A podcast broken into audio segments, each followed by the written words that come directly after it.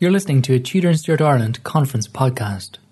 The sixth annual Tudor and Stuart Ireland Interdisciplinary Conference took place at NUI Galway in August 2016. The conference was generously supported by an NUI Galway President's Award for Research Excellence to Professor Steven Ellis, the Moore Institute at NUI Galway, the Discipline of History at NUI Galway, and the Society for Renaissance Studies. As in previous years, the majority of papers were recorded for podcasting by Real Smart Media in association with UCD's History Hub. There are now more than 140 podcasts from previous Tudor and Stuart Ireland conferences freely available. To access this archive, go to historyhub.ie forward slash podcasts or visit tudorstuartireland.com. In this episode, a recording of a paper by Dr. John Bergin from Queen's University Belfast. His paper was entitled The Career of Denis Moloney 1650 to 1726, an Irish Catholic lawyer and agent in London. So, I'm going to talk about a single lawyer and agent called uh, Denis Moloney. A few lawyers leave papers, so it's often a matter of piecing together a career from letters which survive in the papers of clients, these will tend to be landowners, and scattered references in official, especially legal records. Maloney happens to be quite well documented, and in some respects, he's the archetype of a whole series of Irish Catholic lawyers in 18th century London. Uh, the cases we can know of now could only be a tiny fraction of his business, but they do illustrate certain points and give the flavour of this kind of work. There are many interesting sides to Maloney, which I'll have to pass over rather quickly to concentrate on his career as lawyer and agent. He was born in 1649 or 50, based on his age at death in his epitaph, but we know very little about him until he was 33 years old. He came from a family of um, middling Catholic gentry who lived in Tulla, County Clare and the only notable thing about the family was his great uncle and uncle, both called John Maloney, both prominent bishops, and both with strong connections with Irish priests in France and especially at the University of Paris. The first Bishop Maloney died in 1651 at the siege of Limerick when Denis was an infant. The second Bishop Maloney lived until Denis was over 50 and was uh, certainly, I think, a very influential figure in the nephew's life. The first documented event in Denis's uh, career was his graduation as Master of Arts in Paris in 1683. Um, but this could only have occurred after a lengthy course of study. It seems reasonable to assume that Maloney, a clever boy, went to France as a protege of his uncle, with whom he maintained a, a close connection. Next, in the autumn of 1687, Denis registered at the Faculty of Law in the University of Paris. However, he was around the same time, a few weeks earlier, admitted to Gray's Inn in London, and it would seem that he was undecided as to where his future lay. In the event, it was to be in London as a practitioner of the common law. Apart from one trip to France in the 1690s, he seems to have spent his remaining 39 years in London. He was studying to qualify himself for the bar, probably intending to practice in Ireland. While he was studying in London, King James was deposed and Ireland went to war. His elder brother died in Limerick, and the elder brother's property, some of which would have come to Denis, was forfeit. Moloney's younger brother, however, a captain in the O'Brien Regiment, qualified under the Articles to keep his lands in County Clare. In 1691, after four years studying at Gray's Inn, Denis found himself as a Catholic debarred from practicing at the bar by a new law passed in the aftermath of King William's victory, of which Owen has had a good deal to say. Instead of becoming a barrister, Maloney became a chamber counsel, a lawyer who could not plead in court but who could prepare opinions and advise on the law. He also acted as an agent for clients who needed to be represented in London. Uh, many, but by no means all of these, were Irish Catholics who had served King James, attempting to preserve their property from forfeiture.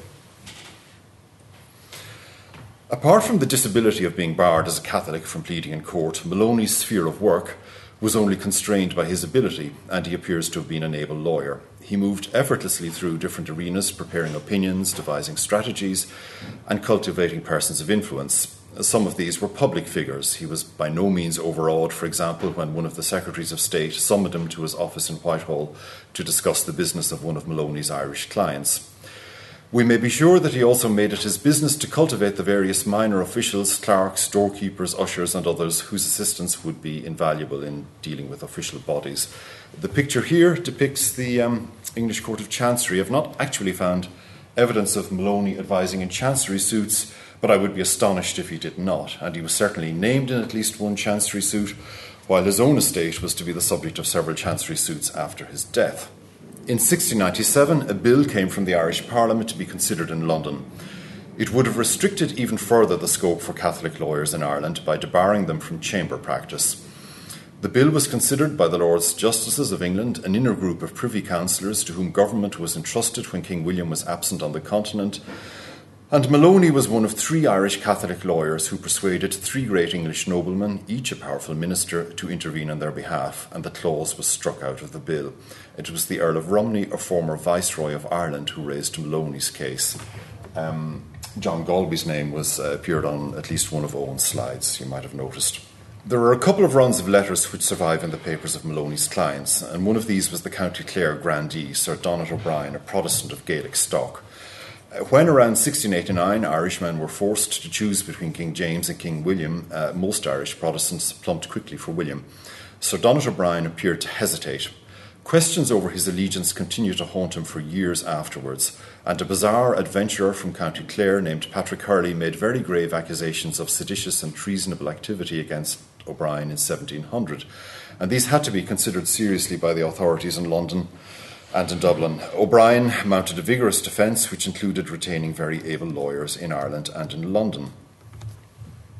Uh, Maloney moved with ease among London's political and legal classes, whom he consulted and lobbied regularly on behalf of Sir Donat, Sir or Sir Donat. Um, in County Clare, so Donat was always the spelling or the version of the name preferred by Dennis Maloney, who seems to have known him pretty well, so I should probably stick with that. In County Clare, Sir Donat was very much dependent on Maloney's political intelligence, advice, and interventions, and he expected pretty much a free hand, really, in looking after Sir Donat's interests. I mean, this is just, there's several passages like this in his letters. And the people, like, I hardly need elaborate on the significance of the people named here. Um, and you know Maloney wanted letters, but he would decide when they were to be delivered. He would be the judge of the circumstances in which it would be useful for Sir Donald's interest to deliver letters to the likes of the Duke of Ormond um, and the future Chief Secretary. Um, as a as a clerk of the English Privy Council, I would suspect that. Um, Maloney already knew him. He would have been very important. He was also an Irish MP, but he served, I think, one term a year as a, a clerk of the Privy Council. So he would have he would have met lots of the people that uh, that Owen has been mentioning, and he would have known Maloney. Um, and of course, in, in, in, bodies like this, the clerk is likely to be more important and influential than, than all but the most active members of the council because he can control business and the timing of petitions and so on. Edmund Malone was mentioned by Owen. Uh, he, he, wasn't permanently in London, I think I'm correct in saying, and certainly around this date he was back in Dublin and he was one of two lawyers. Um, along well, along Maloney and Malone were jointly employed by Sir Donat O'Brien. Um, and I think that Malone and Maloney must have known each other uh, from London. The Inns of Court were a small world. They worked assiduously on behalf of their Protestant client to defeat the villainous Patrick Hurley. Um, the issue here is that they obviously had squared the Attorney General, Sir Thomas Trevor.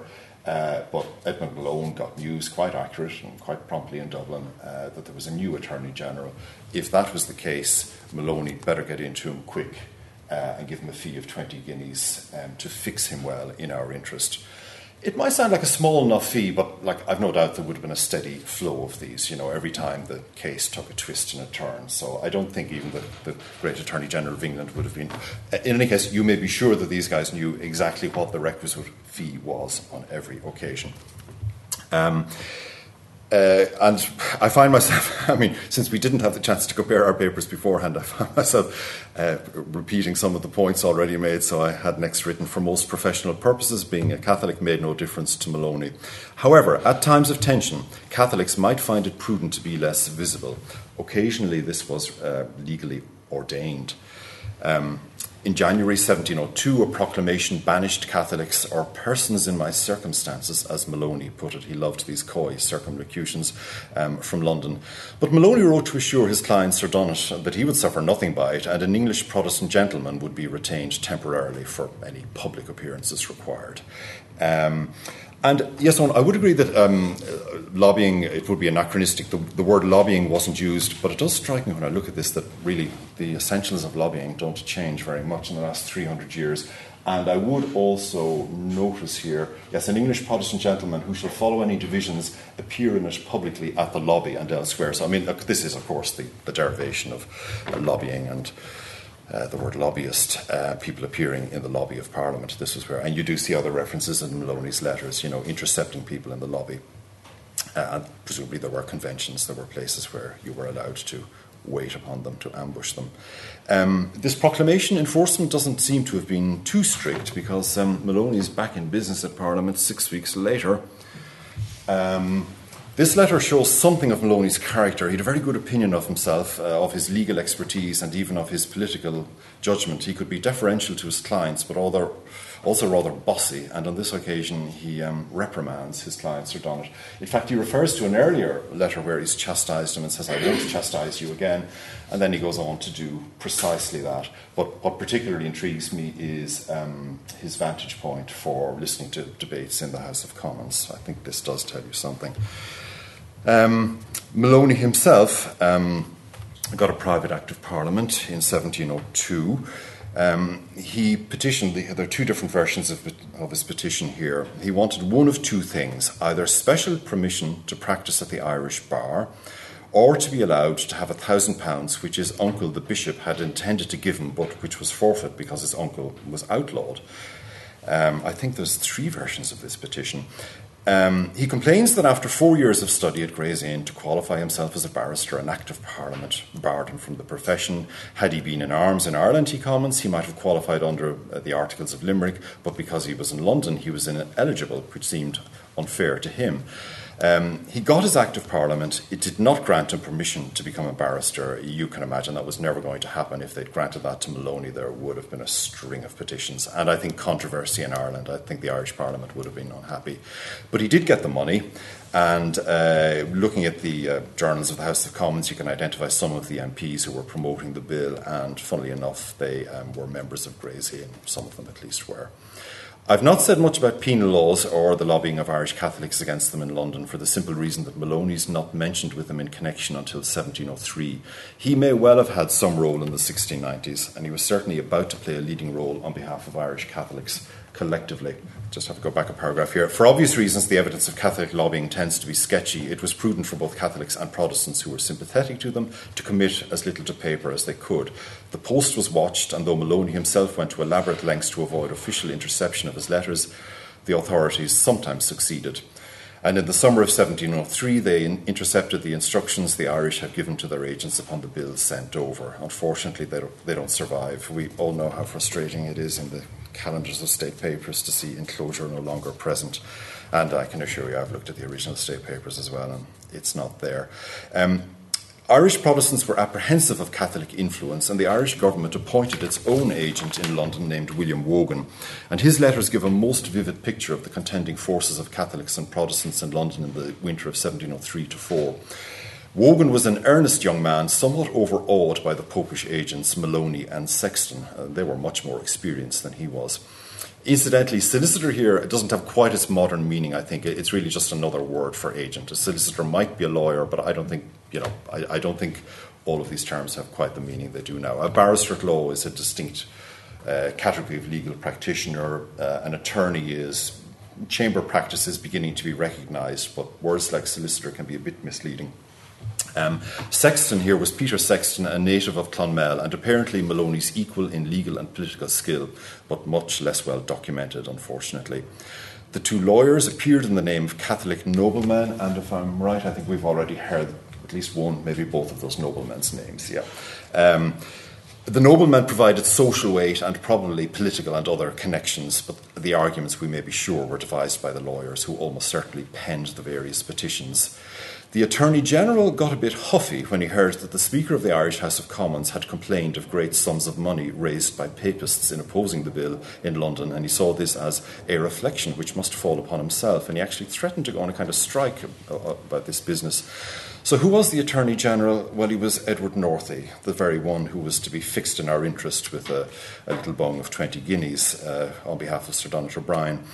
Was Maloney and Sex- Maloney's and Sexton's lobbying successful? That's a complicated question, and I think, I think like the others, I'm concentrating more on process, and we really we, we have to today. Um, the 1704 Popery Act, the first of the great Popery Acts, was a setback for Catholics, but I think we could say it almost certainly would have been worse if it wasn't for Catholic interventions. Um, the bill was returned to Dublin, where Catholics were heard by their council against it in both houses, though there was no chance the Irish Parliament would reject it. Again, we've seen all of these names before. Um, Councillor Malone, well, Councillor is a title that might be granted to um, Chamber Counsel because effectively, though he had been a barrister in Ireland, as you explained, because of the accident of the Galway articles, he couldn't be any more. Um, so, again, there's an intermingling of public and private business, or at the very least, the people who are conducting public Catholic business and private Catholic business are the same individuals. And sometimes there's a collective interest, and sometimes there's an individual interest. Perhaps sometimes it's hard to distinguish them. Um, In 1705, more popery bills arrived in London, and the English Privy Council was petitioned by Maloney and George Matthews, a Catholic kinsman of the Duke of Ormond, and their petition was granted. They were to get copies of the bills and to be heard against them. Um, there's really there's so much work to be done in assessing the efforts of Irish Catholics in resisting penal legislation. They did have victories. Most of these were in London, and certainly Irish Protestants were not being paranoid when they complained that Catholics were able to undermine penal legislation by appealing to English politicians to exercise their powers of veto and amendment. They were much used, and it was very much to the benefit of Catholics. They used every political and legal stratagem open to them, including appeals to the English House of Lords and the promotion of private acts in the English Parliament. We saw that Maloney got a private act himself. It's very likely, I would say almost certain, that he promoted such bills for other parties. There's a letter by Maloney, the original of which I haven't yet traced, but hope to, which it must refer to the George Matthews just mentioned, the Catholic kinsman of Ormond. Um, this slide reproduces a passage from a general history of English Catholicism. Matthews uh, thought he was being treated particularly unfairly under the Irish Penal Code, I think particularly the 1704 Act. And he sought and obtained relief by means of a, a private act of the British Parliament. The, the, author of this book, quite reasonably, um, uh, Leys, thought that Maloney's advice was sensible that it would be unwise for an Irish Catholic to publish pamphlets appealing, if you like, to the English Parliament to override the Irish Parliament. Um, Maloney thought that Matthews might get an unpleasant surprise, but in fact, um, Matthews was successful. So Maloney was not infallible, though he often spoke as if he was, or wrote as if he was. There is intermittent evidence of contact between Maloney and English Catholics it's a curious question on which I'm still somewhat undecided the tenor of relations between English and Irish Catholics. English Catholics were generally wealthier than their Irish counterparts. Some English Catholic families were very grand indeed. On the other hand, they were often educated together on the continent. The families sometimes intermarried, but I do think that English Catholics tended to think that they were cut above Irish Catholics in general. Um, on the other hand, the better off Irish Catholics living in England did not have a sense of separateness from their English counterparts, and there was not the slightest hint of national antagonism. That simply didn't exist. So when the Swinburnes, North County gentry baronets, wanted a lawyer to advise them, Denis Maloney was recommended to them. There's no evidence that he ever travelled to meet them, though he had consultations with Lady Swinburne's sister in London. He managed their law business quite comfortably from his own chambers. Um, the Oh, and I think this won't surprise you that one of the arguments used uh, in the case was that the lands which they were trying to get back should never have gone to a certain relation because he was a Catholic. So they were Catholics trying to defend their position by the technicality that there had been a breach of penal laws in the first place. Um, these paradoxes didn't trouble them at all. Um, there's a rather long letter here, uh, which really is just to give you the flavour of Maloney's, uh, one of Maloney's letters to these English clients. Um, he's, you know, he knows he speaks. Uh, country attorneys are some way below uh, Maloney, of course, but he's giving advice on what needs to be done at their end. Uh, they need to find counsel who goes on that circuit. He knows the recorder of Lancaster. He's a friend of his. This man is identifiable and is actually known to have been friendly with a lot of Catholics and suspected of having Jacobite sympathies. So if the Swinburnes want him, Maloney will write to him and he'll do the business for them. Maloney is intrigued to know who recommended him to the Swinburnes. He'd love to know, but he doesn't dare to ask outright, but he drops hints in a few of the letters. Um, Maloney, at this point, is 70 years of age. He does not need the money, um, but perhaps he just doesn't fancy retirement.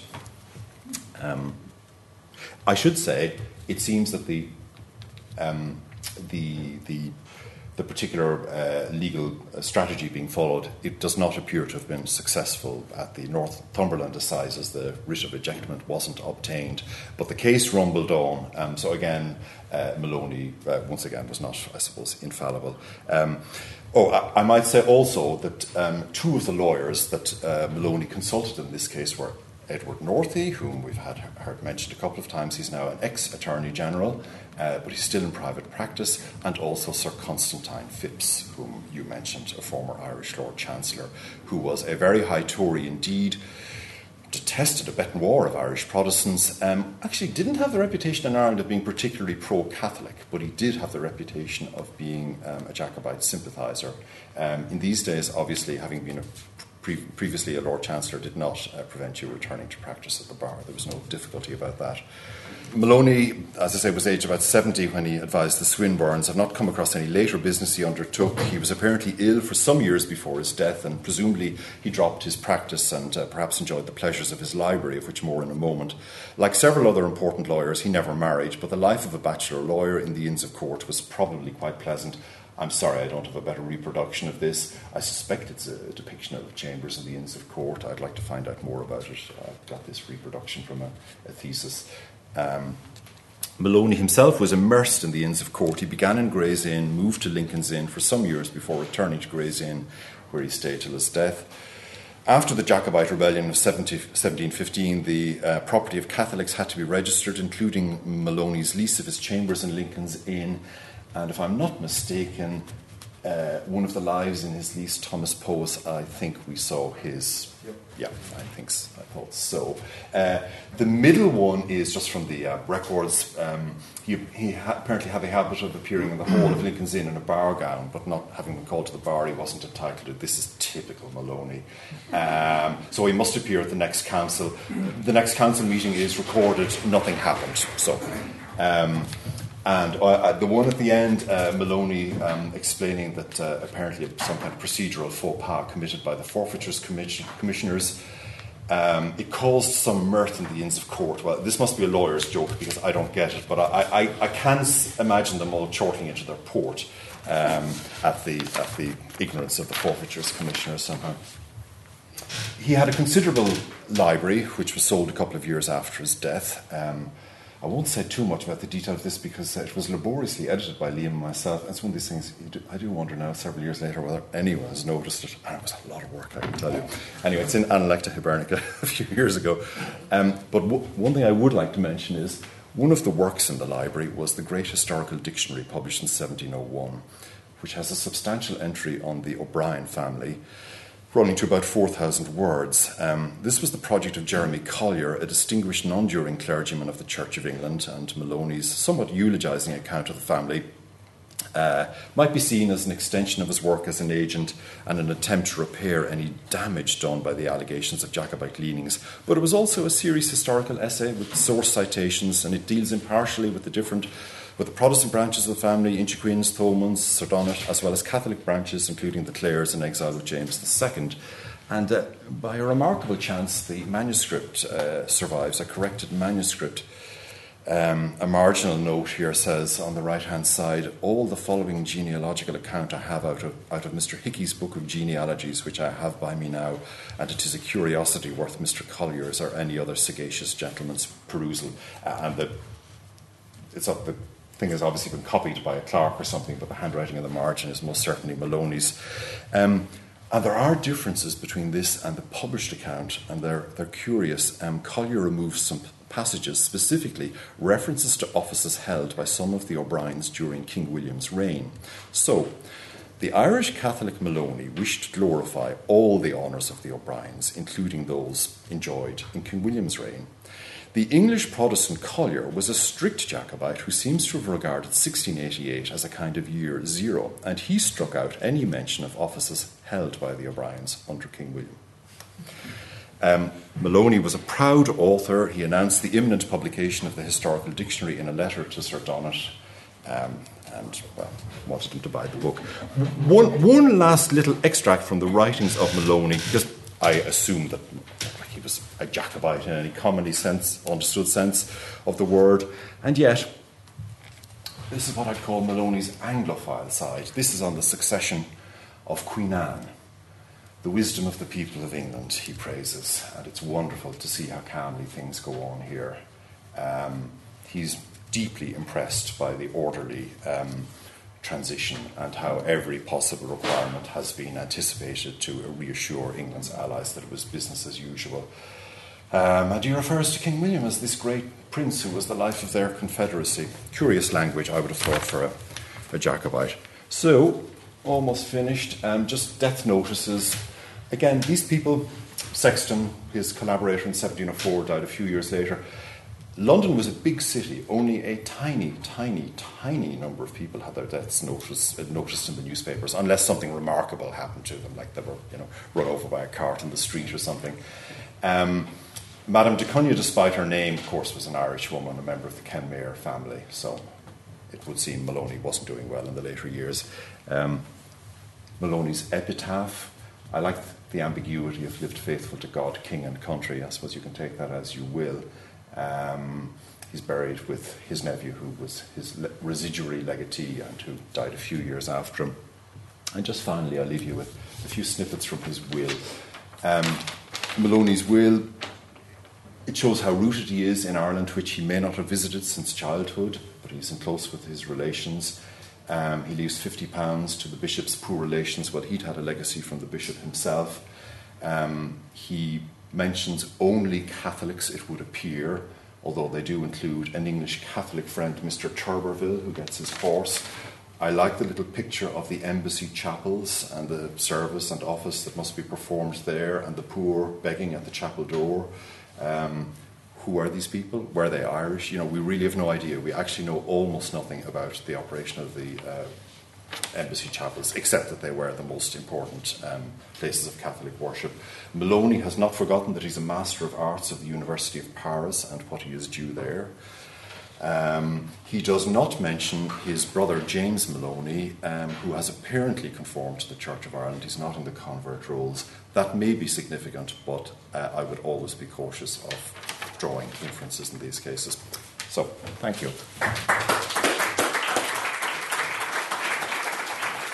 Thank you for listening to this Tudor and Stuart Ireland Conference podcast.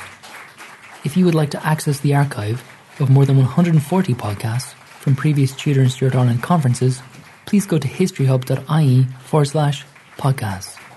All podcasts are freely available on iTunes and on SoundCloud. For more information on the annual Tudor and Stuart Ireland Interdisciplinary Conference, visit the conference website at tudorstuartireland.com.